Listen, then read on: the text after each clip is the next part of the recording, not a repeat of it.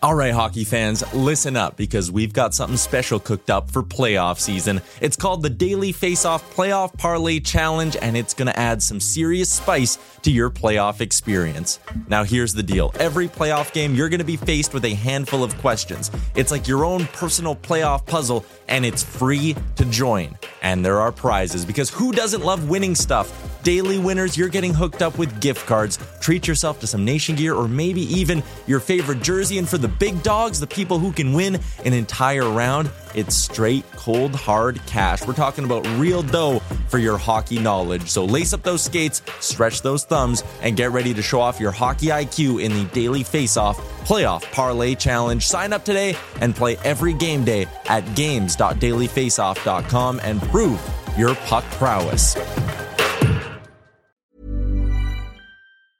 Hiring for your small business? If you're not looking for professionals on LinkedIn, you're looking in the wrong place. That's like looking for your car keys in a fish tank.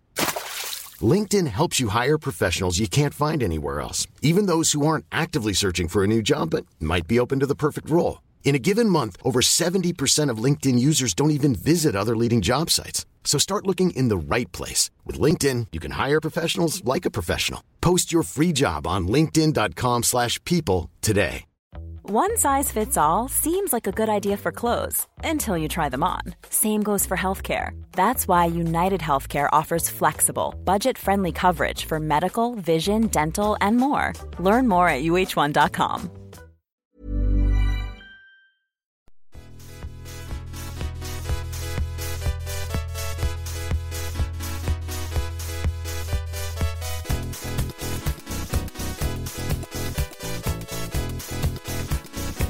Daily Face Off podcast comes courtesy of the Nation Network. Here's your host, Brock Seguin, with Dylan D. Berthium and Michael Beebs Bondy. Welcome, ladies and gentlemen, to season nine, episode eight of the DFO Fantasy Podcast, presented to you by our friends at Betway. If you're going to place a bet, bet on Betway. Please play responsibly. Ontario only must be 19 years of age or older. I'm your host, Brock Seguin. With me, as always, we got Dylan D. Berthium Man, Michael Beebs. Bondy, Beebs, how's it going, Bob? It's going good over here. Um, we had our our first week of fantasy end kind of abruptly, but uh, got out of there with some dubs. So feeling extremely confident, which is uh, the last thing everyone wants to hear, um, because now we're going to be confident all year. But uh, doing phenomenal over here, Brock. And D, how you doing, bud? hanging in, man. Just treading water after the first week of the season. Two, two, and one across the five leagues. So uh, I'm with Beebs though. Tough when I think I only got like 30 to 35 games in each matchup. You know, most teams uh, were limited to two games. Some just won last week. So uh, yeah, looking forward to kind of getting into the full fledged fantasy hockey season here in week two. Yeah, I had a nice start as well. 3 0 and 1 for me. I got a tie on the last day. Tim Stützle, empty net gold to uh to flip a matchup to a tie for stop me from going 4 and 0 on week one. Uh, we finally allowed Brock into our league, into the one that me and D often reference, and uh and that's what happens to him week one. He he gets his win absolutely pulled out from under his feet. So glad to have you in the league, Brock. Uh, welcome Yeah. to the show. in fairness, I did start with 10 players that I did not draft, but it actually wasn't the wasn't too bad of keepers for me. So we we were uh, trying to make do here, but uh, yeah, shockingly, the the three leagues that I, I won in, I have Auston Matthews in all three, so it's pretty easy week to uh, to own Auston Matthews. Just what a ridiculous start uh, for him. But let's talk about some players who have also had ridiculous starts, or at least good starts, um, and were you know are, are too low owned for our liking. Uh, so what we're gonna do is we've each picked a player under 40%, under 30%, under 20%, and under 10% owned uh, that we are going to talk about that we like to pick up off the waiver wire. Uh, the way a little bit different this time we're going to do it. We didn't tell each other who we are picking up and or who our favorite pickup is, and if two of us or three of us pick the same player, that just kind of solidifies just how much we like scooping that guy up off the waiver wire. So, uh, D, we'll start with you. Who's your pickup under 40% owned? Ooh, this might make Beebs a little sour if I get to start this and end up picking his boy here because I did go with Nick Schmaltz, perennial Beebs favorite, center, right wing eligible, just 36% owned on the Arizona Coyotes. Uh, perennial point per game man. He's at it again. It seems to take people a few months every season to realize or remember how reliable Schmaltz is.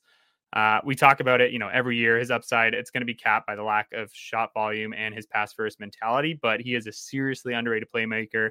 Has two volume shooters to skate with at 5v5 and Clayton Keller and Barrett Hayton.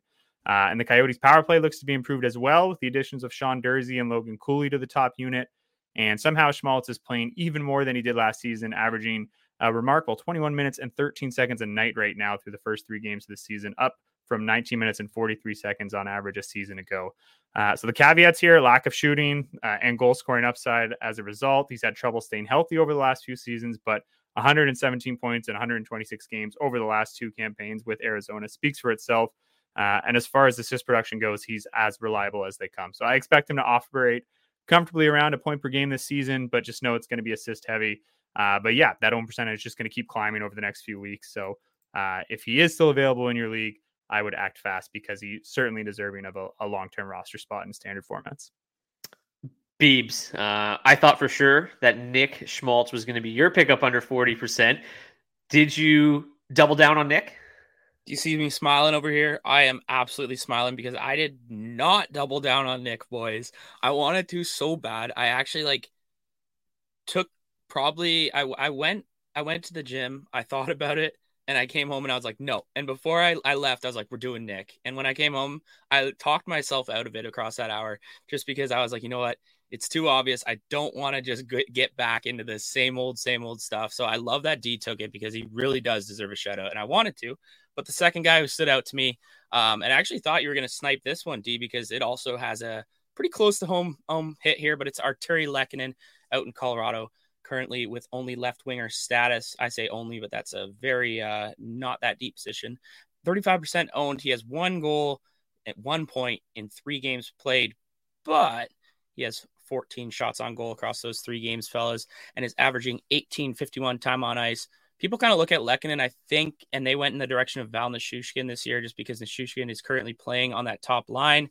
Um, but Lehkonen's playing with Ryan Johansen, who, as we referenced in other shows, used to be a pretty productive NHL player, still kind of has it in him, was close to a point per game multiple times throughout his career.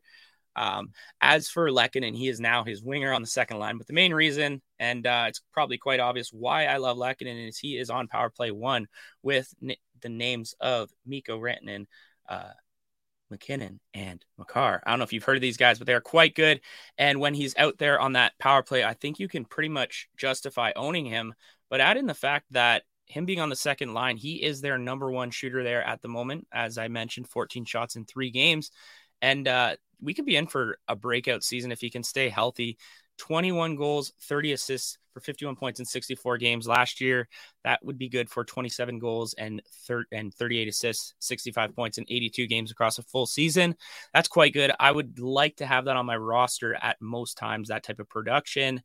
Um, Colorado currently sits first in the league in shots per game. They're averaging 39 shots a game, and and he's kind of fueling that on their second line, which is what I love. Um, those 14 shots in three games has him on pace for, and this is totally realistic, boys. 383 shots on the year. I'm saying realistic. Uh, I'm completely lying because Lehkonen has never topped more than 160 shots in a season.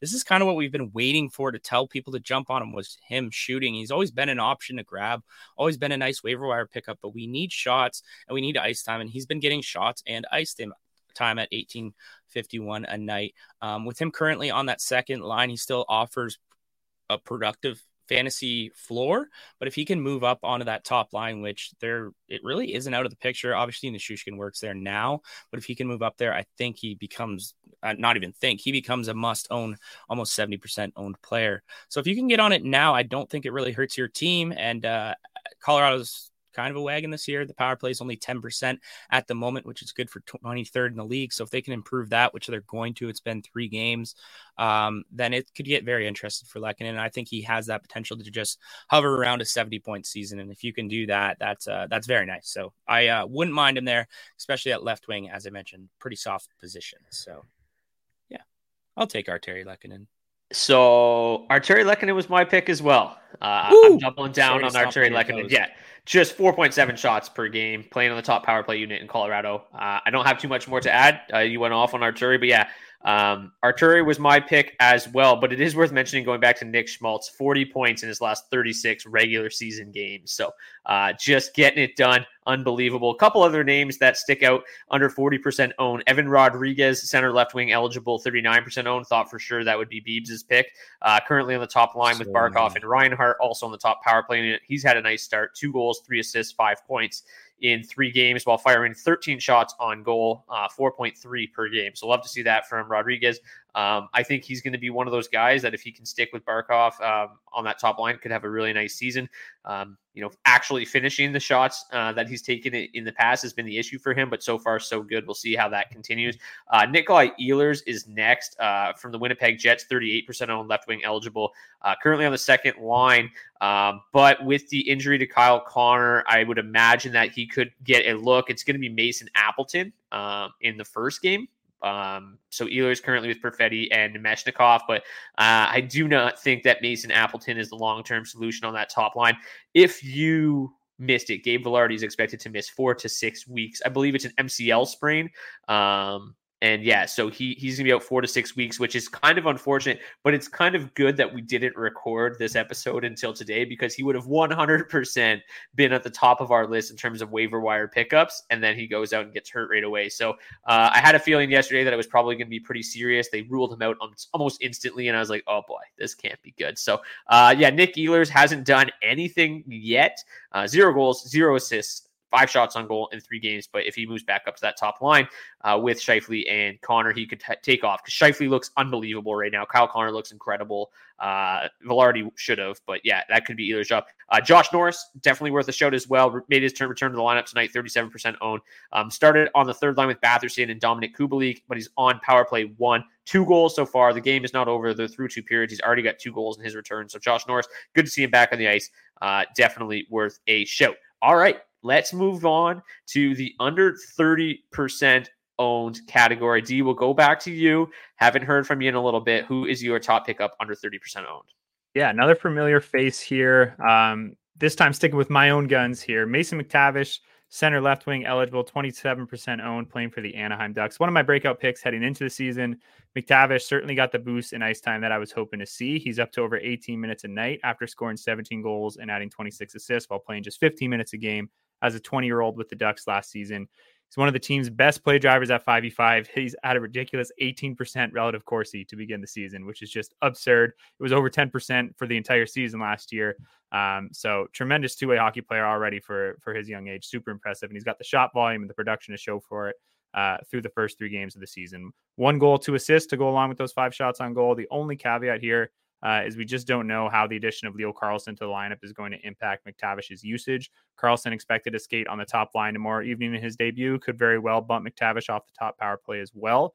But given the talent and the upside McTavish possesses, I'm happy to make room for him on my roster while we see how that how those minutes get doled out uh, and how the situation plays out with Carlsson in the lineup. So, you know, tons and tons of talent. I think a top three pick from uh, a couple of years back uh, a guy that you know we've been kind of uh, calling for a breakout for the last year and a bit now, uh, and seems to have you know a, better and stronger surrounding cast this season. We'll just see how the minutes uh, play out now with Carlsson back in the lineup. It'll be interesting to watch. Uh, yeah, before we go to Beebs here, I'm doubling down on Mason McTavish. He was my pick under 30% owned as well. I actually scooped him up in one of the leagues that me and D play in a couple days ago. Uh, I was a little surprised to see he was still on the wire, given that he was D's breakout pick, but I was able to scoop him up. But yeah, he's looked really good so far. Uh, Vatrano obviously looked really good the other day. The Ducks look pretty feisty. Uh, nice start to the season for them. So it will be interesting to see how things play out. But to me, Mason McTavish is just too good uh, for him to you know not play a lot of minutes, even if Leo Carlsson and Zegras are getting some ice time. I still expect him to hover uh, or operate around that 18 minute mark, which is a massive boost from a season ago. So honestly, the kind of from like 30 to, to 20% owned, it was a bit of a dead zone. Mason McTavish was really the only one that stuck out to me. Obviously, the one that stuck out to you, Beebs or D, um, is he the only one that stuck out for you, Beebs?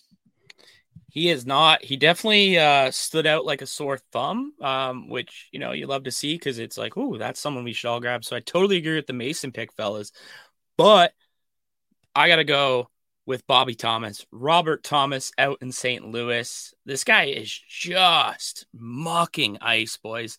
We're talking about 2252 average in his first two games this year. St. Louis, obviously not the, the, the wagon that we've kind of seen in the last couple of years, but they they are heavily, heavily depending on Robert Thomas this year, and that's great for us in fantasy. He's center only eligibility. I think that's why he's at this 28% owned percentage, but he's playing on the top line with Jordan Kyrou and Brandon Saad. I don't love the Brandon Saad side, but he will go, he's the he's the Zach Hyman of this line. He's the guy who's going to go bang. And Buchnevich uh, will be there when he's healthy. Absolutely, absolutely. So we'll take Saad in the meantime, and also he's playing top power play um, minutes right now, which is just huge. He's the center on the top power play, which holds its own value for just snapping pucks back to your D man. But one thing I will say about Robert Thomas that also is probably why he's so low owned is he's kind of capped by his goal scoring potential. He's definitely not shooting a ton, which is kind of upsetting because, you know, when you're playing almost 23 minutes a night, you should be averaging more than one and a half shots per game. That's okay, though. I think that Robert Thomas can still give you close to a point per game that we saw two years ago. He had 77 points in 72 games. So people forget quite quick what happened there. It's almost like it's almost like you would you would have thought he had a terrible year last year, but then he went out and got 65 points in 73 games. He has hovered around that point per game mark for two straight seasons, which just shows us his true potential. I think people are going to start catching on to what's happening in St. Louis. And when he starts piling up those points with Kyrou, you're going to want to jump on this train before it gets above 50%, above 60%, because that's kind of where I, where I expect him to be at. Obviously, as mentioned, only one assist through the first two games seems like a slow start. But um, this is a guy I could really see taking off, and as you mentioned, in a in an area of this this uh, 20 to 30 percent where there really isn't many people standing out. Robert Thomas stood out, and I almost would have put him with the uh, if he was, you know, say randomly he got three more percent and was at 31, I would throw him in with those names we mentioned late in uh, Brock's later segment of the uh, of the 30 percent. Uh, 30 to 40 percent. So I like Robert Thomas a lot. I think he's a great fallback if you have the position for a center. And I think there's a lot of people who are rostering guys who get about 13, 14 minutes of ice a night who I mean, you could go with the guy who's getting nine more minutes. He's getting defensive like defenseman like minutes out there. Um, and he still has a positive plus minus. So it's not like he's getting absolutely buried when he's out there. Um, it's Robert Thomas. He's one of the better two way forwards in the league. So I like him a lot here. It was, uh, I'm glad that I didn't go Mason so that we had a, we had a second, second fella to focus on. Yeah. Robert Thomas was the only other name that I had on the list. Those were the two names under 30% that I had and above 20, of course. Uh, but yeah, it, I guess it's hard for Robert Thomas to rack up the shots when he's playing with Jordan Kyrou, who's currently averaging five shots per game, 10 10 shots, 18 shot attempts through two games, just firing the biscuit at the net. But uh, we talked about, let's just talk about Kyrou here for a quick second.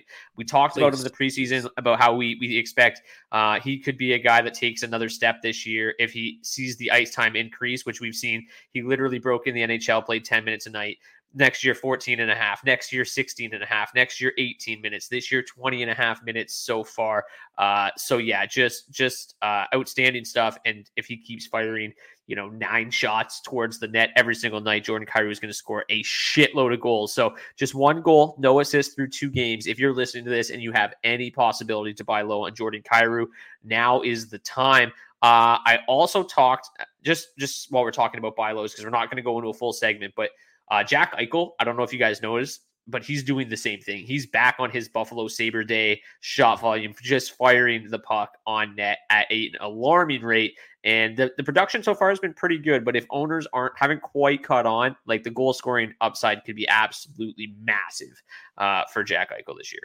Leading the league in shots right now, just uh, with 25 shots on goal and just I yeah. think two goals so far. So yeah, love to see it and hopefully some positive aggression coming that his way as well. Not has never been the most elite finisher. Uh, he needs that volume, right? But uh, certainly, uh, it you know it's early on, but we've never seen his volume even reach these kind of peaks before. So super exciting. Agreed. Yeah, and, and, if you listened to our morning report this morning, uh, we are doing episodes Monday, Wednesday, Friday, doing morning reports, quick just recaps of the night before and previews of the day of, and then we're going to be doing this big flagship show every single week, like we always have. Um, I talked about Jack Eichel on the morning report today, so if you listen to both, sorry if we regurgitated some information, but not everybody's going to be able to listen to every single episode we release as much as we wish they could. Not probably uh, very likely. But let's keep moving down the list here. Uh, let's go to the under 20% owned category. Uh, D, let's kick it off again. There's there's uh, there's somebody there that I know you love. Uh, I got two names here. That's um, cheating. I know. So I'm only gonna go one, and then uh, I'll double circle, circle back. Yeah, yeah, yeah, yeah, yeah. You got it. Um, I guess I'll pick the one that I think you want me to go with here. That's Kirill Marchenko out in Columbus. Not sure if that was your pick, Brock, but uh, that was my best guess out of the two. Right wing eligible only, but 11% owned right now. Uh, Marchenko impressed in a limited role as a 22 year old rookie with the Blue Jackets last season, scoring 21 times in 59 games while playing just 16 minutes a night. His assist totals were comically low last year, just four apples to his name. I think he went like 20 or 25 games before he finally got an assist, had about 12 or 13 goals to his name before he finally got an apple. So, of course, he goes out and begins the season with no goals and three assists in his first three games. Uh, so, you know, that's just the the puck luck bouncing back in a pretty serious way there. He's still firing the puck a ton, 10 shots in three games. So it's great to see some playmaking ability already coming through in terms of the raw production for Marchenko to begin the season. Second round pick in the 2018 NHL entry draft, impressed in the AHL last season after making the transition from the KHL. It was his first season in North America uh, in the time spent between the AHL and the NHL. He had 19 points in 16 games with Cleveland before getting the call up to Columbus. Super talented young player, could see and probably should see his usage continue to climb throughout the season. Could be in for a breakout campaign if he's able to hold down a long term spot alongside Gaudreau and or Laine at 5v5. Currently skating with Boone Jenner and Johnny Gaudreau at 5v5 and already getting some time on the top power play unit. So Marchenko is definitely a name that you need to be aware of and on the lookout for. Yeah, we obviously share similar views on this podcast because Marchenko was my pick as well. The shot volume has been really, really solid. Six shots the other night in a losing effort against the Red Wings. Really, the only guy that was out there doing anything for the Blue Jackets. Uh, I've actually watched every Blue Jackets game, or at least pieces of every Blue Jackets game so far this year, and the puck just seems to be following Marchenko around the ice. He's looked really good. Uh, he's passed the eye test, and the numbers so far have been pretty solid. So uh, it's nice to see the on ice shooting percentage jump from nine and a half a season ago, and the assists are starting to pile up. I doubt he's going to be able to maintain that 17.2%, but again, it's been a couple games, not too much to worry about. Uh, he is not the name I thought you were going to go with. So let's see if Beebs talks about him, and if not, we'll circle back. Oof, a lot of pressure here, boys. Um, and uh, and I'm really hoping you didn't snipe it, or I didn't snipe it, I guess. But at 13%, I got pretty much a lock for comeback player of the year. Sean Couturier out in Philly. Did I hit it? I don't think I hit it. Um, my love that. bad. Love yeah, that pick. Beauty though, absolutely. Um, this is a guy who is clearly on towards his good side out in Philly, and why not? He plays so well on. I feel like I'm just talking about Robert Thomas again, boys. Um, but uh, but this is just a different form of Robert Thomas. But Sean Couturier currently has a goal and an assist um, across three games. He's a plus four with four pims and seven shots on goal. He took 20, 22, 23 off due to back injury, which we all kind of most of us know about. Um, it was crappy. We kind of thought he would never even be back to hockey, if, if, not fantasy relevance. But he's come back and he's averaging 21 minutes a night, which is absolutely insane. Um, because I think he's just getting his motor started. Um, he's locked in on the first line. He's locked in on first power play. And in fantasy, as we know, there's so much value in just being on the top lines on any team whatsoever. So when we're talking about someone who's 13% owned, who's absolutely locked into PP1 and that first line, uh, I think it's a no doubter. We saw Morgan Frost get randomly scratched the other night. He's really the only other center in Philly I could see taking maybe some top line minutes from Couturier, but that's not going to happen. Uh, we got Scott Laughton behind him and then Noah Cates as well. So they really need to, to lean on Couturier this season as they kind of bring guys like Bobby Brink, uh, Owen Tippett, who's kind of attached to his hip, into the lineup, and they. I mean, this is their this is their veteran presence, and I think we can really roll off that as fantasy owners. Um, he is, as mentioned, seven shots on goal through three games. That's not too bad he's normally not a shot first guy. So to see that production, that just kind of comes with the ice time.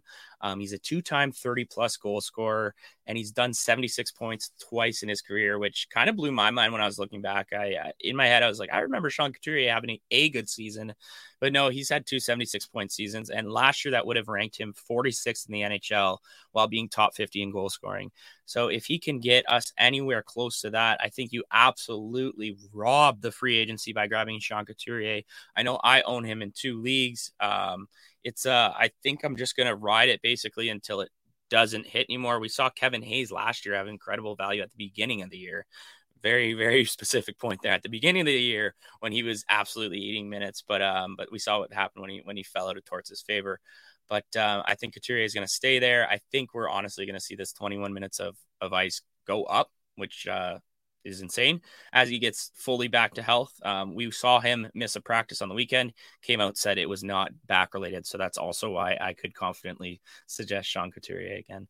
Um, so I, I, like him a lot here, guys. And, and I was actually incredibly surprised. I had to like triple take when I saw him that low percent owned in Yahoo League. So people got to start jumping on that.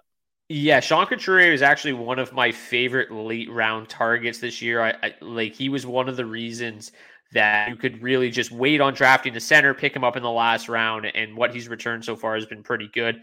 Uh, the minutes is obviously just insane, just kind of back to peak Sean Couturier form, and uh, if he continues this, obviously uh, could have a pretty good year. But the name I was surprised that D didn't drop is his boy, another one of my favorite late round targets this year, and that's uh, Barrett Hayton from the Arizona Coyotes. Pointless through three games, uh, but still has nine shots on goal and 16 shot attempts while playing 20 minutes and 10 seconds per game. So this is a lot similar.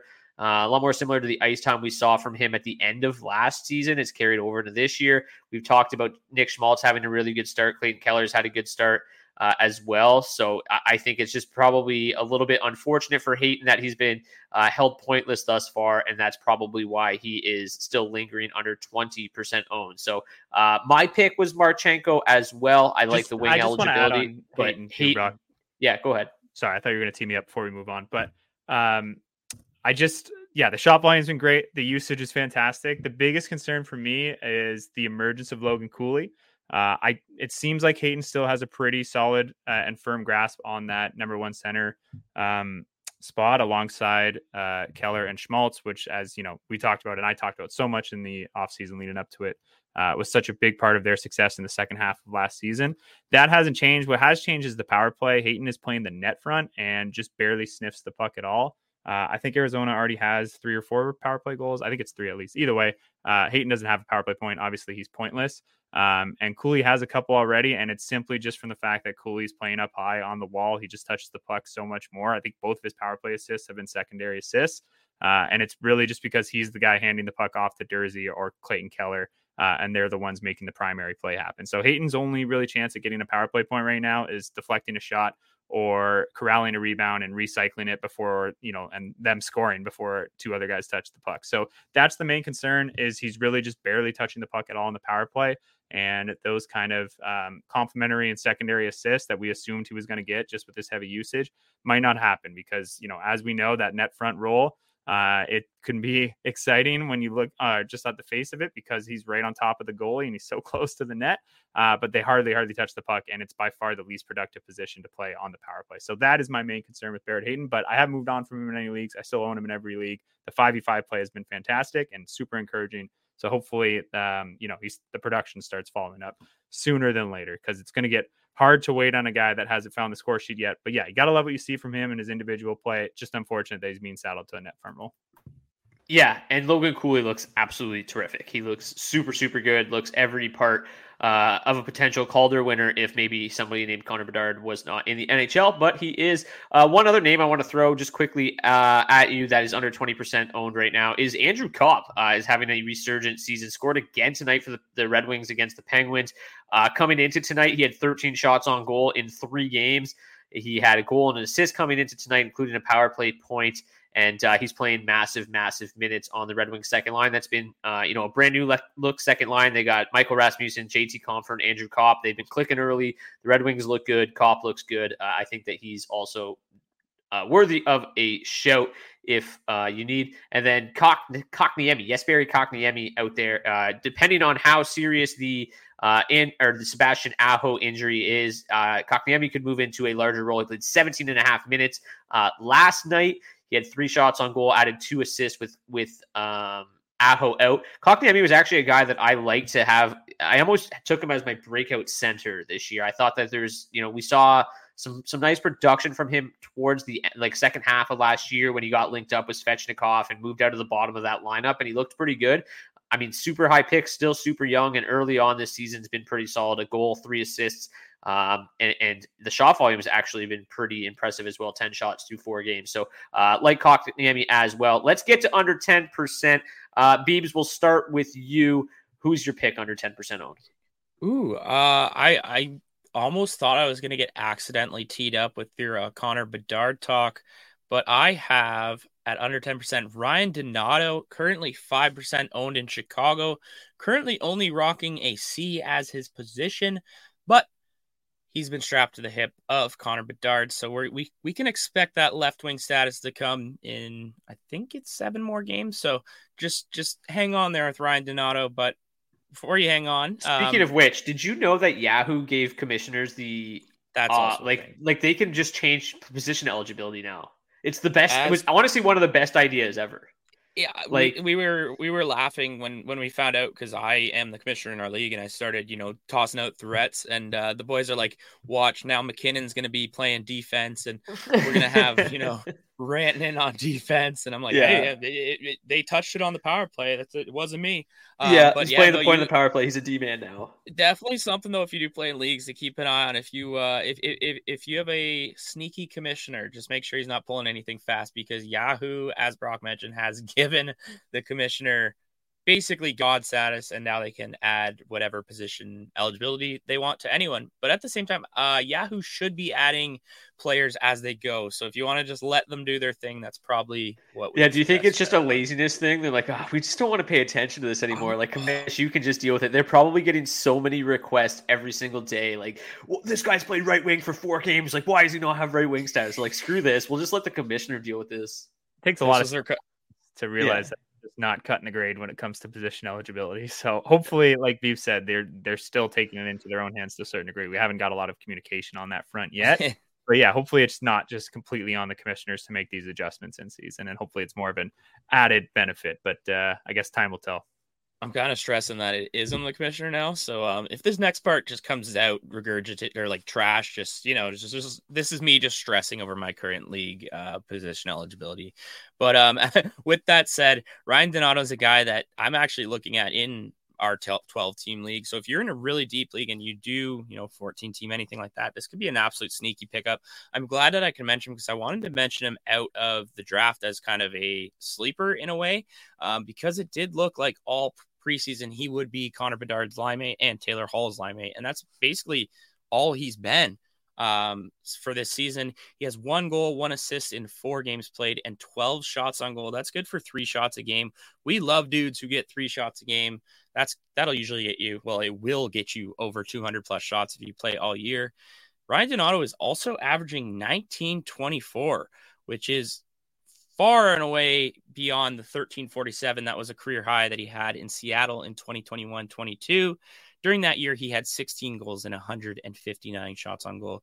So, with about six more minutes and what many consider one of the more exciting superstars attached to your hip, I think that this is someone who you can definitely take a chance on, at least for a breakout um, and at least to get you some type of production on a team that really doesn't have many options that you want to own. One thing that kind of stood out to me about Donato, and I don't, I mean, I, I do love going back to junior hockey, but I don't love it for fantasy purposes. Regardless, he had 83 points in 65 games in the NCAA, and this was only in 16 17. So just five years ago, five, six years ago. But that does show that he has that potential in him, given top line minutes, to put up points. And we've seen NCAA some top players not even get close to a play, point per game. So really shows what the guy has. He's never really been given the chance.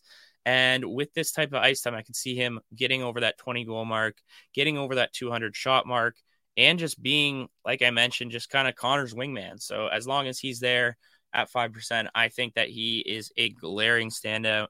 As mentioned, he should be getting left wing in the next couple of weeks, and that could help your team quite a bit. So keep an eye on Ryan Donato. He is, uh, I think he's one of a few pieces that'll be in Chicago even next year. So that's also why I see him getting more minutes. So, yeah, Hope I yeah, didn't take I, any of your under tens, boys. No, I, I was going to add like the same thing you said. It's it's kind of easy to forget that he was a second round pick in 2014, had ridiculously good numbers at Harvard, uh, never really made it, was kind of a bust in Boston, uh, and then you know was one of the more productive bottom six players in the league in the last two seasons with Seattle. Him and Daniel Sprong uh, had a yeah. good thing going in, in Seattle, and, and, now you know obviously kind of bangs too yeah, it's crazy that he's even been able to take, you know, 17 shots and, and, and get 12 of them on net because Bedard's out there taking seven shots a night. So that line is just firing everything at the net. Uh, but D, who's your un- to see in fantasy? Yeah, but, absolutely. Uh, yeah. We're all we're, we're basically the shot volume podcast. But D, who's your under ten percent owned? Cheating a little bit here. I'm going ten percent on the nose, so excuse me, fellows. But uh, just couldn't go through all the all four of these segments without uh, at least mentioning the name of Leo Carlsson. Uh, center of the Anaheim Ducks, just 10% owned, as I said. There's not a whole lot of context to add here. Uh, it's going to be a lot of wait and see. We've got the second overall pick gearing up to make his NHL debut, projected to skate alongside his team's two best wingers on the top line at 5v5 and Troy Terry and Trevor Zegras. Could very well go right into the top power play unit as well uh, as I mentioned earlier with McTavish. Uh, but yeah, obviously we've got to cap our expectations a little bit. He's an 18 year old rookie, but there is a reason this kid just went second overall in June. Upside is literally unknown. You could say it's uh, limitless right now in terms of what he's going to offer in redraft leagues this season. But with the draft capital invested in him, the talent he possesses, and the usage that he seems set to take on, for me, he's more than worth a roll of the dice right now until we get a clear idea of exactly what he's going to offer us in his 18 year old season. But yeah, a name that we, we just got to mention and, and, be on the lookout for. For me, uh, if he's available, even in redraft leagues, I'm stashing him ahead of Thursday night's game, just kind of getting a sense of what his minutes are like, how he looks, what his volume's like, what kind of player he even is in terms of his raw production. Uh, you know, tons and tons of talent. Like I said, there's a reason he went second overall. Um, and it's never a bad idea to uh, invest in uh, someone with that high draft capital. Again, second overall in June. So, um, not a whole lot to add. We'll we'll see, and we'll uh, kind of monitor the situation on how it unfolds over the first few games for him in Anaheim. But uh, certainly uh, one to monitor and make room for your roster if you can. Yeah, he was my pick as well. It's just it's like I like Donato and some of these other names that we're going to talk about here in a second, but like just the unknown, potentially unbelievable potential that you can get out of Leo Carlsson at under 10% owned, just a ridiculous uh, waiver wire pickup. Uh, it's just great. And, and just to add, um, in practice, he is currently on the top power play unit. So what you see on DFO right now, playing with Zegras, playing with Terry, what a spot, top power play unit as well. Uh, it, it, it's it looks like it's gonna you know setting up really nicely for Leo Carlsson obviously like you know you know it's hard to compare him to Connor Bedard, but you just again we just talked about how good Lego, uh, Logan Cooley looks. Uh, Matty Beniers last year, like these guys can come in and make instant fantasy impact, and Leo Carlsson certainly looks like a player uh, that can do that as well. Uh, Pavel Min- Mintyukov is the uh, moved up to the top power play unit in uh, Anaheim as well. 19 year old uh, rookie as well, who's on the top power play unit, ridiculous numbers uh, at the junior level. And defenseman, be, right? Yeah, it might be worth yeah. a look on the blue line if you are in those super deep leagues as well. There was some people too who were saying, "Is this just because Drysdale's hurt, or what's going on here? This has got to be short term." No, this looks long term. So definitely, definitely worth a shout out, Brock. That's a. That's a I think he's. One. I think he's worth a look in those super deep mm-hmm. leagues. He had 34 points in 32 games with the Ottawa 67s last year. Uh, prior to that trade, uh, he had 54 points in 37 games, 16 goals with the Saginaw Spirit. So really, really good numbers. Went 10th overall in 2022. And uh, yeah, like he's going to be on that top power play unit. There's a lot of firepower there with Zegras, Terry, Carlsson, Strome, uh, and Mintyukov now. So uh, those are a couple other guys, but uh, just a few more names to drop. I do think that Lukas Reichel uh, has had a pretty decent start in in um, Chicago. Obviously, a pretty highly touted prospect as well. Certainly not uh, Connor Bedard, but Lukas Reichel's had a nice start, left wing eligible there. Andre Burakovsky just seems far, far too low owned uh, for how much talent he has. I was a little bit surprised to see him as low as he was. Not the greatest start, but still shooting the puck a ton, still playing around 16, 17 minutes a night. I think Burakovsky, if you need help on the wings, fine. And Matt Coronato's a guy that I, I drafted uh, towards the bottom in every single one of my leagues. The shot volume has been really, really good. Uh, seven shots in three games, playing 60 minutes a night thus far. That is boosted a little bit by a 20 minute performance in their most recent game, uh, but he had three shots on goal in that game. Uh, they were talking about him in the preseason, just like an one of the crazy hard shots in the league. And uh, if he starts seeing increased minutes in Calgary, I think that Coronato could pop. And then, yeah, in no specific order or, or nothing to do with actual own percentage here, but some goalies to talk about. Jack Campbell, 38%. Uh, obviously, season debut looks terrible. Uh, comes out Nashville and stops. What was it? Forty-one of forty-two shots was just outstanding there. Mm-hmm. It, you know, J- Stuart Skinner. Uh, you know, we like Stuart Skinner coming in because it, seemed like he had a pretty strong hold on that job, but they seem pretty interested in, in getting Jack Campbell's big contract in the crease as well. Obviously, that's a team that's going to score a lot of goals this year. And Jack, uh, you know, while he is basically the model of inconsistency uh, and, and it can be frustrating to own at times, he st- should still uh, be able to rack up plenty of wins. Uh, Anton Forsberg in Ottawa is interesting. I he he was six percent owned this morning. Uh, he's up to thirteen percent owned now because he started tonight. I know I streamed him in one of my leagues. Beebs, I think you streamed him in one of our leagues as well. Mm-hmm. Uh, I think they're up six to one, so well on his way mm-hmm. uh, to a nice stream this evening. He's up to thirteen percent. I wouldn't be shocked if that drops down um, by the morning and, and everybody kind of drops them off after a pretty good start. But they seem again pretty interested really in in, in getting uh, Anton Forsberg and Joonas Korpisalo between the pipes. We did talk about this possibility early in the season because Korpisalo uh, has ha- had you know a pretty rough injury history. And um, you know, trying to lighten his workload uh, could be good. speaking of Joonas Korpisalo, his former running mate Elvis Merzlikins off to a nice start, a little bit higher owned at twenty six percent owned, but he's had a nice start. Looking a little bit more like rookie season Elvis Merzlikins. In his rookie year, remember, this man put up a 235 goals against average, 923 save percentage. Um, and then three years after that, had a 902 save percentage and a 336 uh, goals against average, mostly just destroyed by his abysmal season last year. A goals against average of 423 and a save percentage of 876. But He's bouncing back. Uh, he's one and one through two games. He has stopped 57 of the 60 shots that he has faced for a 950 save percentage, a sparkling 184 goals against average. And uh, that team looks like a team that's going to be relatively competitive, you would imagine. They do their D have, good. Yeah, their D is improved. Zach is expected to be backed uh, on Friday. And the one thing that Merzlikins has going for him with Tarasov out, he has no competition. Spencer Martin is not good. And the Red Wings made bad. Spencer Martin look very bad again on the weekend. So uh Merzlikin should see a the bulk of the starts there for Columbus. And there's a couple goalies if you're in need uh, of them. Hi, I'm Daniel, founder of Pretty Litter. Did you know cats tend to hide symptoms of sickness and pain? I learned this the hard way after losing my cat, Gingy. So I created Pretty Litter, a health monitoring litter that helps detect early signs of illness by changing colors, saving you money and potentially your cat's life. Pretty Litter is veterinarian developed, and it's the easiest way to keep tabs on your fur baby's health right at home. Go to prettylitter.com and use code ACAST for 20% off your first order and a free cat toy. Terms and conditions apply. See site for details. I'm Sandra, and I'm just the professional your small business was looking for. But you didn't hire me because you didn't use LinkedIn jobs. LinkedIn has professionals you can't find anywhere else, including those who aren't actively looking for a new job but might be open to the perfect role, like me.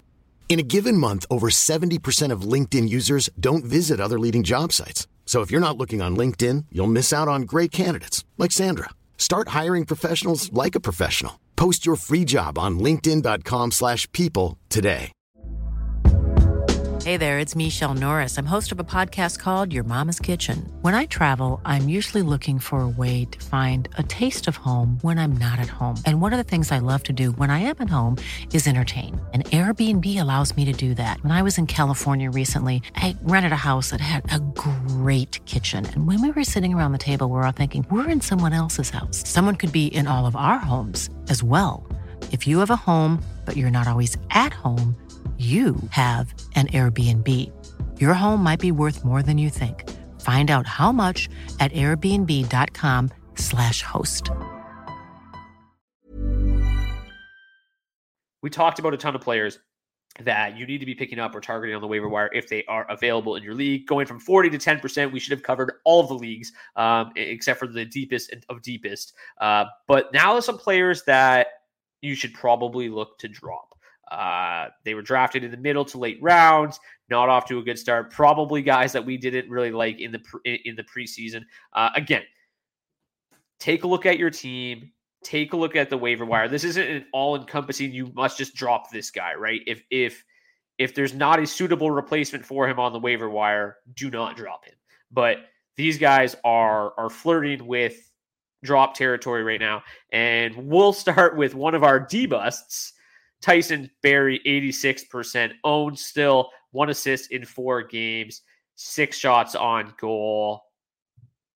ugh, nothing here. So uh, I don't know how much you guys want to chime in. If you do, let me know. I'll give. I'll rip. just say a little piece. Again, he was he was my bust on the blue line. Um, I did go so far as to say that he shouldn't even be drafted in standard twelve team redraft leagues. Uh, it only lasted a say, week. Yeah, I'd say it was going to be a waste of a tenth round pick, and here we are. Right, like again, I did, you know, I'd like to say I'm surprised that it's happened so quickly, but I'm not. Literally said this would happen. Um, just not getting that great exposure that he's gotten at every other stop in his career. Um, he is still seeing uh, some time with the first power play unit alongside Roman Josi, but if you uh, are familiar at all with uh, the recent history of special teams in the NHL, you'll know that the Predators' special teams and their power play in particular tends to let them down year after year. So, just not a very productive spot for him to be in. He's hardly getting any minutes at 5v5, just not a team that's going to score a lot of goals in general.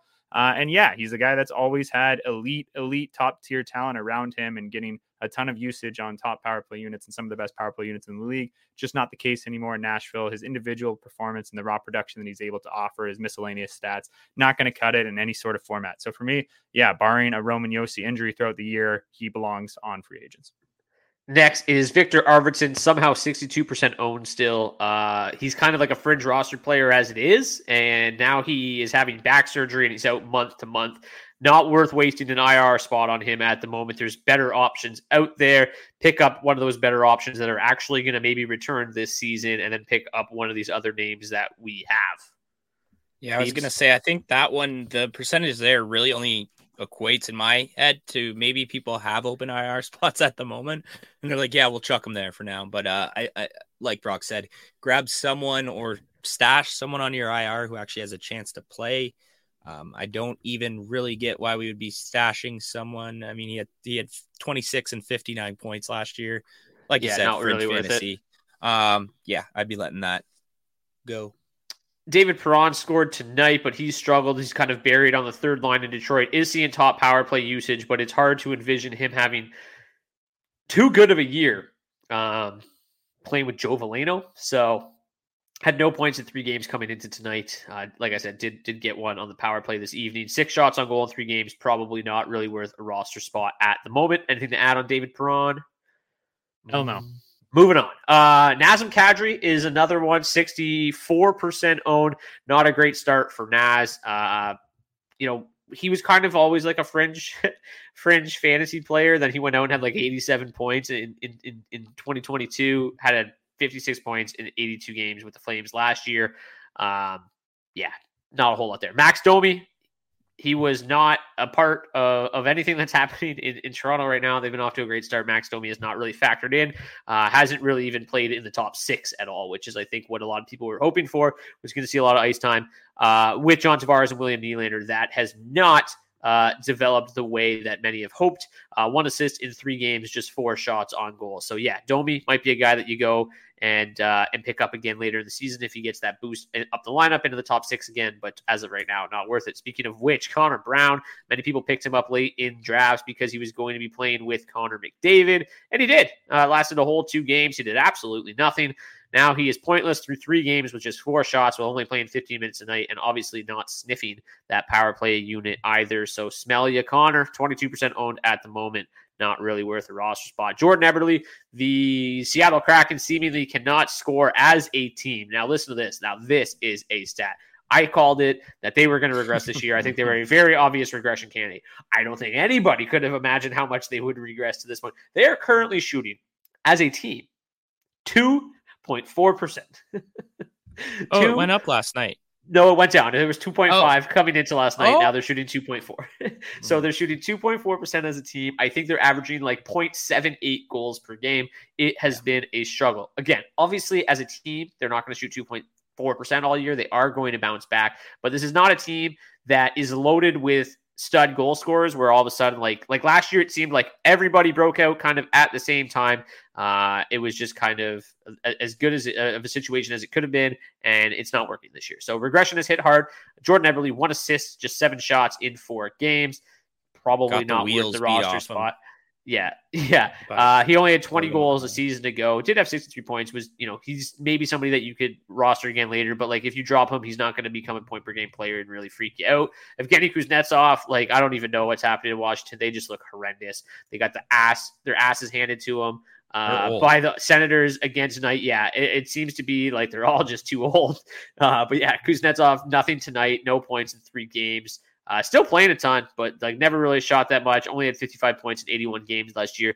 Don't hold on to him thinking he is the Evgeny Kuznetsov of 2018 and 2019 when he was just, you know, 80, 70 point player. Blake Wheeler, speaking of a guy who's old, Blake Wheeler, D's boy, not anymore. Uh, no, no, points in three games. He's averaging 12 minutes of ice time. They also just elected to take him off of the second power play unit. So now he's on he's on no power play units, uh, which made sense because like they had Erik Gustafsson on the team and he just wasn't on the power play unit for the first two games. Like, what are we doing here? Like, why would you have uh why would you have Erik Gustafsson on your team if he's not on on a power play unit? So uh, they took Wheeler off and, and Gustafsson's on there, and I don't imagine Blake will be back. Just take a look at this man's minutes. Game one, 15 minutes. Game two, 12 minutes, 11 seconds. Game three, nine minutes and 43 oh. seconds. Can I guess game four, six minutes, 22 yeah. seconds? Yeah, he's headed for Ryan Reaves territory. Uh, so he's still 23% owned. Get rid of Blake Wheeler from your rosters immediately. Jonathan Drouin, bye. Uh, I, I, heard a bold prediction. I don't even remember what I was listening to the other day, but the bold Big prediction is that Jonathan Drouin was going to have 70 points. And I, I was just like, oh my God. It's so like throughout bad. the rest of his career? Or yeah, like in the beer leagues in the next AHL? year. Yeah. Like what? It was bad. It was a bad one. Uh, but yeah, Jonathan People... Drouin one assist in three games, uh, four shots, which isn't surprising. Remember, this man has not scored double digit goals in a single season since 2019. I can't um, believe the chemistry that him and McDavid formed 10 years ago against teenagers hasn't carried over. Like, unbelievable. Who would have thought? That's right? all I was going to say.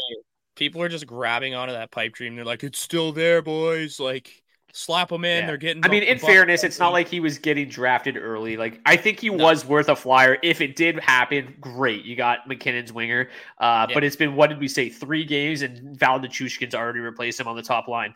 And yeah. I don't need to know if I need to tell you guys this, but he does not carry the same uh, value playing with Ryan Johansen as opposed to Nathan MacKinnon. Yeah, Alex Newhook looks pretty last. decent too, Beeb. Sorry to bring it up. Yeah, Alex Newhook off to a start. Uh, and Newhook's definitely, you know, probably somebody we should have mentioned a little bit earlier because of the Kirby Dach news. Kirby Dach out for the year. Newhook back to the middle, going to be locking down the middle of that second line there. He's 5% owned at the moment. Three goals uh, in three games and has two shots on goal in every single game. So, yeah, Newhook, deep league target for sure. But that is going to do it for the waiver wires and the drop candidates. Now it is everybody's favorite time it is the streamers.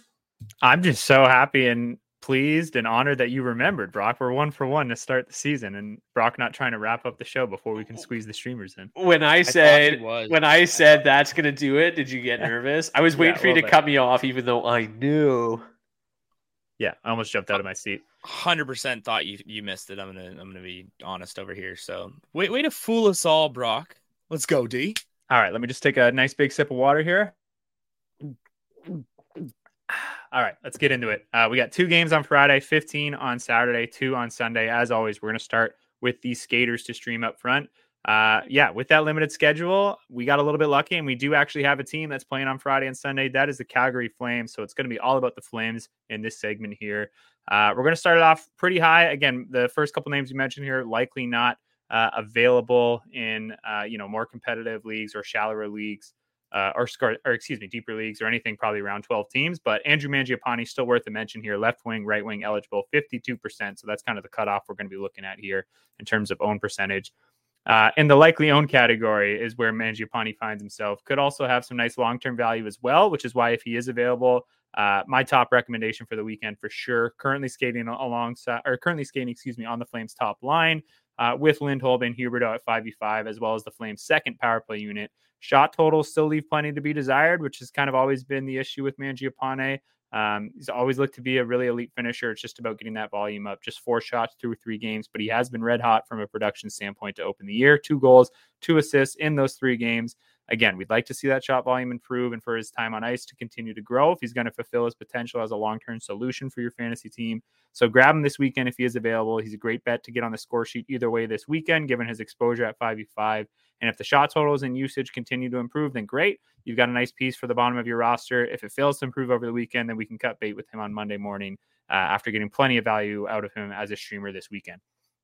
In a similar boat is Michael Backlund, at least in terms of ownership, 39% straight center eligibility for Backlund. He's yet to get on the score sheet this season, but his usage will continue to make him a viable streaming target whenever the schedule lines up accordingly for the Flames. He was a very frequent flyer in this category last year, and I'm sure that'll be um, the norm again this season. Backlund took a major step forward in his shot volume last season, and that's continued into this year, which is great to see. Despite that slow start, he's got nine shots on goal already in just three games, playing just under 19 minutes a night in all situations. We know he's a great two way hockey player, so that usage in those minutes are going to stay up. Uh, may not have as much upside as a Mangiapane, but he brings a very stable floor with him, particularly in leagues that reward shots on goal as a statistic. I expect him to open up his account this weekend. Look for him to get on the score sheet. Book it. I'm guaranteeing it right now. Just did it. Um, and then moving down in the ownership, we got Dillon Dubé, straight center eligible this year, which makes little to no sense at 8% owned. Um, a player whose underlying numbers and raw production in a limited role suggests he's worthy of more minutes. Just hasn't happened yet this season, playing 14 minutes, 29 seconds a game, which is obviously going to cap his upside. But just like last season, when he logged 18 goals and 45 points across a full 82 games, Dubé has produced in that limited role this season with a goal and assist to show for his efforts through the first three games of the year. Again, upside is capped by the usage. But second line, second power play, it's a worthy addition this weekend, given the lack of uh, teams on that Friday Sunday schedule. Uh, again, Backlund Mangiapane, certainly above Dubé in my preference. But if you're in a deeper league or if you're looking to double or triple down on some Flames this weekend, he's a viable option. Just above Dubé, though, in my preference, I would have Brock's boy, Matt Coronato, right wing. 7% owned. The 13th overall pick in the 2021 NHL draft. Coronato is one to keep an eye on this season. As Brock said, certainly the potential to have some long term value, but another solid streaming option this weekend, skating alongside Backlund and Blake Coleman at 5v5.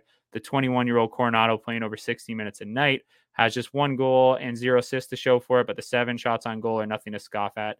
Uh, and he's also skating on the team's top power play unit. So, uh, again, he'd be my third choice behind Backlund and Mangiapane this weekend uh, because similar to Mangiapane, Coronato could offer some sneaky season long value if he's able to continue to move up the Flames depth chart.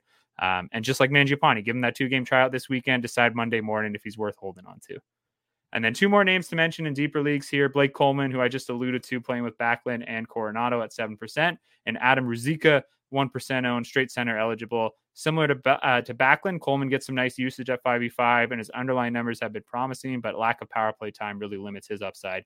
Uh, he is a nice bet to make this weekend, though, if you're chasing shots and hits in banger leagues. Ruzicka getting a chance to skate on the second line with Kadri and Dubé three points in as, and, uh, in as many games this season, but the lack of shot volume, just three shots on goal, and the usage still under 13 minutes a night suggests he's been rather fortunate to produce at the clip that he has through those opening three games. So don't bet on that continuing without a drastic increase in usage. And I'm only streaming him in the deepest of leagues this weekend. Uh, and then finally, if you're in a banger league chasing hits this weekend, uh, you guys might laugh, but I've literally already streamed this guy looking for some hits already this season, and that's Nikita Zed- Zadorov, uh, defense eligible, obviously 12% owned. Uh, like the hit. punt in the right format. Yeah, no, I uh, I I wanted to laugh, but the guy just likes to hit, and he likes to hit hard. So okay, you can have your Zadorov punt. There you go. Uh, Rock, anything um, to add? Thoughts? Concerns? No, I just I just hope that uh, a lot of the players that you just mentioned are already on daily face-off users teams because uh, I did my strength of schedule post at the start of the week. The Calgary Flames had the best schedule in the NHL this week, uh, much thanks to a Monday, Thursday, Friday, Sunday schedule as well, and just super super easy matchups. Columbus and Detroit on the weekend. Detroit's been obviously a lot better this year. Um, but yeah, some nice matchups for the M. And, and yeah, like Mangiapane was 44%. He's gone up. Coronato 6%. So uh, hopefully they do some damage for the fellows this weekend. And uh, yeah, that D streamers brought to you by Betway. Two teams not playing on on Saturday, so that that's quite impressive. It's them in New Jersey not playing on Saturday, so that that's all the more reason to stream some Calgary fellas. But yeah, yeah he also has goalies, Brock. So you you had you had to you, you couldn't couldn't go a full episode without so. doing it. Couldn't do it. Uh, but yeah, we're going to talk about Columbus and Detroit a little bit here in the goalie spot starts. We're looking at back to backs this weekend. Um, going to list them all off and then we'll focus on the ones that are actually applicable here. Anaheim is in Arizona on Saturday versus Boston on Sunday. That's a hard pass. Uh, only in the most desperate of situations should you be starting an Anaheim goalie on a back to back against the Bruins. Uh, but again, I mean, it's Sunday. You never know, right? If you, you, could get beat to the wire on some of these other options. So I won't judge you if that's all that's out there, but that needs to be the bottom of the barrel for your uh, options. Now, Boston is in LA on Saturday and again at Anaheim on Sunday. Uh, but both Swayman and Ullmark uh, above 90% owned. So you're not going to find either on your waiver wire. Uh, Columbus versus Calgary Friday at Minnesota on Saturday. Merzlikins a viable option on a, a, small Friday slate should he get the nod against the Flames. Conventional wisdom would suggest the starter gets the first game on the back to back. Uh, but keep in mind that obviously means you're going to be handcuffing yourself if you do plan on streaming some of those Calgary skaters we just went over. Uh, but still, Merzlikins off their tremendous start, as Brock talked about earlier, the 950 save percentage through his first two games. So he could still potentially provide quite a bit of value to your splits, even if it isn't a losing effort on Friday. Uh, and in points leagues, he should rack up a ton of saves as well. Uh, and then Brock's Red Wings at Ottawa on Saturday versus the Flames on Sunday. Uh, I'm assuming it's going to be one of uh, Alex Lyon or, or, James Reimer versus Calgary. Again, the Reimer going to be Reimer. Yeah, six percent own. Um, you'd think he'd get the nod over Lyon after his shutout performance over the Blue Jackets on Monday, but with three goalies on the roster, still a situation that you're going to need to monitor over the weekend. Uh, and again, if you're streaming Calgary skaters, you're putting yourself in another handcuff here on Sunday. But options are limited, and the Red Wings shouldn't be anything more than slight dogs to get the win at home on Sunday. Uh, and finally, we get to what in a vacuum would be the number one spot start in goal this weekend. Unfortunately, it looks like it's going to happen on the 15 game Saturday slate. That's Semyon Varlamov at just 8% owned. The Islanders are uh, at home to the Devils on Friday before traveling to Buffalo on Saturday. And again, the only issue here is that that start in Buffalo is likely going to be the one that Varlamov picks up, and it's going to be on the busier 15 game slate. So uh, there's a really, really good chance you already have two options uh, available on your team that are going to be uh, above Varlamov. But you know what? He's still probably going to be a top 10 to top 15 option. Um, there'll be should be slight favorites on that road matchup. Uh, and you know, there's an off chance that you would still have an open starting goalie spot. So, still wanted to give him a mention here. Um, if you do need, uh, if you do have room for a goalie on Saturday, I think Varlamov is worth the addition. So, uh, again, Varlamov, but Saturday he'd be my top option. Reimer or Lyon or Lyon, excuse me, on Saturday, probably going to be Reimer. Uh, and then Merzlikins on Friday. Again, the two caveats there. It's against the Flames, who were kind of stacking up on the other side of the puck. But that's just the uh, that's just the reality when we only have two games on Friday and Sunday. So we're limited in our options, but there will still be some spot starts out there this weekend that have uh, a legitimate chance to pick up a W and shouldn't come uh, as a complete and utter risk to your split. So uh, there you go. Those are the streamers for this weekend. We'll keep. Oh, receipts. we're done now. Yeah, the article will go up Friday morning on DFO, so we can, uh, as I said, keep the receipts this weekend and call back next week on on just how hard all these guys hit over the weekend. yeah, um, just to give you some idea here, I, I went back looked at all the back to backs last year. Uh, Sorokin started eighty percent of the first game with uh, Varlamov going um, only 20% of the time. And then given the matchup this weekend, I think that that yeah. makes a lot of sense. Um, obviously, like the Ducks don't look great, but we said they, they could be better. The Bruins we think aren't that great. Dostal looked really good in his uh, season debut. Maybe that that that Anaheim start on Sunday might not be the worst thing if you if you get stuck in a corner with Dostal on Sunday against the Bruins. I mean, yeah, I would great, say, but it's yeah. it's not the worst. I think if I you're in a situation where you're kind of losing slightly across the board, it, it could make sense, right, to avoid uh, the start against Calgary if you're going to be loading up on Flame Skaters. Certainly, that gives you a little bit more upside in terms of what the overall outcome could be for the night uh, if you're not playing your goalie against all those uh, skaters that you're stacking up. So, uh, yeah, it's a good point for sure. That is finally going to do it. I, I don't think I cut you off anymore. So that is it. That is the end of the eighth episode, season nine, DFO Fantasy Podcast presents you by our friends at Betway. I'm your host, Brock Seguin. We got Michael Beebs Bondy, Dylan D. Berthnew, see you guys back here next time. Cheers. Go hit that waiver wire. Pick up all these names. Peace. Hey, it's Danny Pellegrino from Everything Iconic. Ready to upgrade your style game without blowing your budget? Check out Quince. They've got all the good stuff shirts and polos, activewear, and fine leather goods, all at 50 to 80% less than other high end brands. And the best part? They're all about safe, ethical, and responsible manufacturing. Get that luxury vibe without the luxury price tag. Hit up quince.com slash upgrade for free shipping and 365 day returns on your next order. That's quince.com slash upgrade.